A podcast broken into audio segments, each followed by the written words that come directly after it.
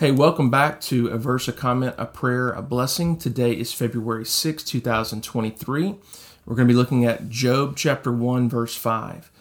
This verse says, "When a period of feasting had run its course, Job would make arrangements for them to be purified. Early in the morning, he would sacrifice a burnt offering for each of them, thinking, 'Perhaps my children have sinned and cursed God in their hearts.'" This was Job's regular custom. Now our comment. So as I read this passage this morning, I couldn't help but think about Job's concern for his children. As the passage says, it was Job's custom to rise early in the morning and provide a sacrifice for the sins or the potential possible sins of his children. Given what we know about the rest of the book, this early sacrificial scene is even more moving. In just a chapter, Job is going to lose all of his children, among many other things. Job loved his children, and losing them was almost more than he could bear. So as I meditated on this passage, I was struck by this early morning custom. It stirred me really to demonstrate a similar, though different, concern for my own children, for my family. I want to be the type of father who wakes early to pray to God for my wife and children.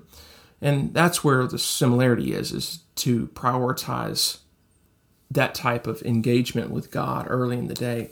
Yet, there's also a crucial difference. While I want to rise early and pray for them, I don't have to make an atoning sacrifice for them. This has already been done for them and for me by God the Father and Jesus Christ the Son through the Holy Spirit. So I pray as a child of God for my children. I pray as one who needed a sacrifice for my own sin. And I pray to the Father who has already provided the atonement that I need. And I don't have to fret, and you don't have to fret, if you're in Christ, about the efficacy of my own intercession for them, because there is one who ever lives to make intercession on my behalf and their behalf, Jesus the Christ.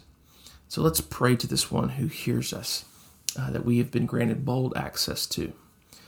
Father, you are so merciful and kind and loving and patient to us in and through and because of Jesus Christ.